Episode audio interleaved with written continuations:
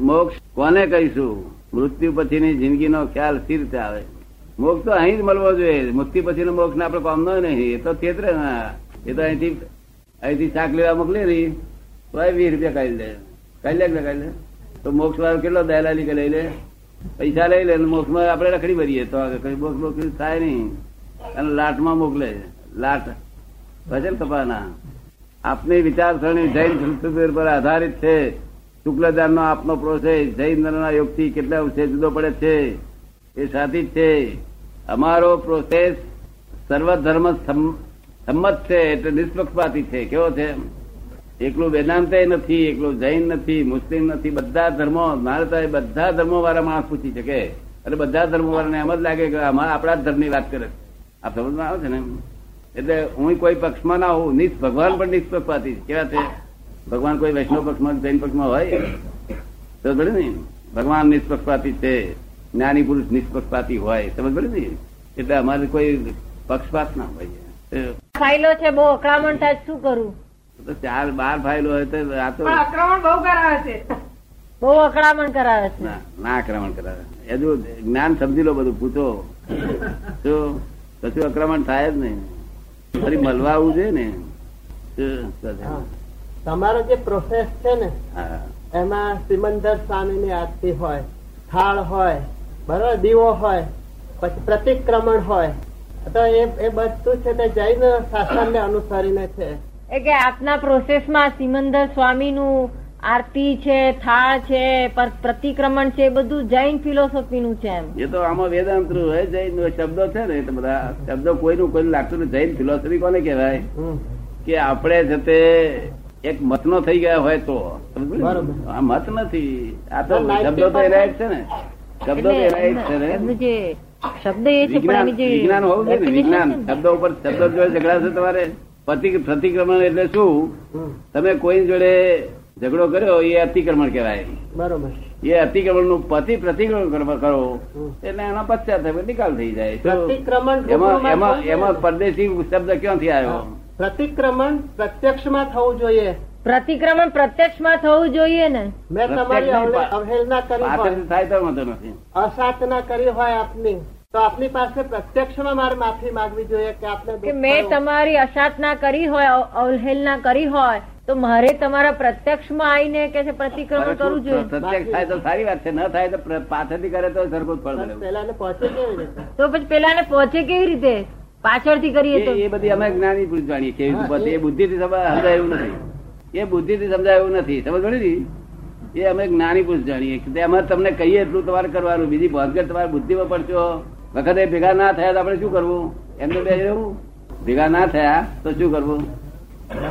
હા અમે કહીએ છીએ ને એ પ્રોસેસ છે એમ. કે છે કે હું આ એક કલાકમાં મોક્ષ અપાવું. તો મુક્તાત્મા બની જાઉં પછી પાછું એક વાક્ય છે મોક્ષ માર્ગ પુસ્તકમાં લખ્યું છે.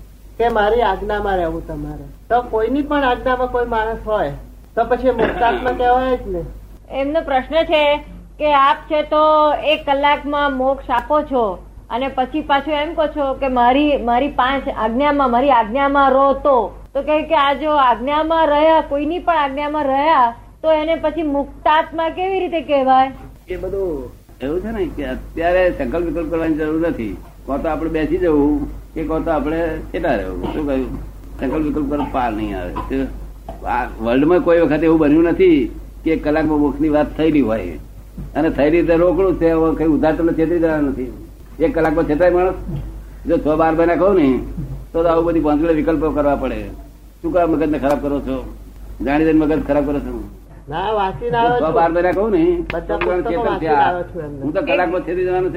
આપના બધા પુસ્તકો હું વાંચીને આવ્યો છું કે છે. તેથી આ મગજ આવું થઈ ગયું ને.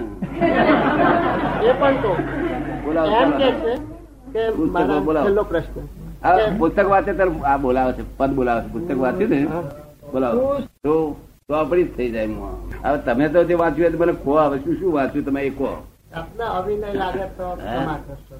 પેલું તો આપને અવિનય લાગે તો ક્ષમા ના અવિનય મને લાગે જ નહીં. હું તો તમને અવિનય ના લાગવા દો એટલો મારો અધિકાર. મારે મારી જોડે અવિનય કરો તો હું જાણું તમે બાળક અવસ્થા છે મારી જોડે કરો તમે આવું. મારાથી અવિનય ના થાય તમે પડી ને?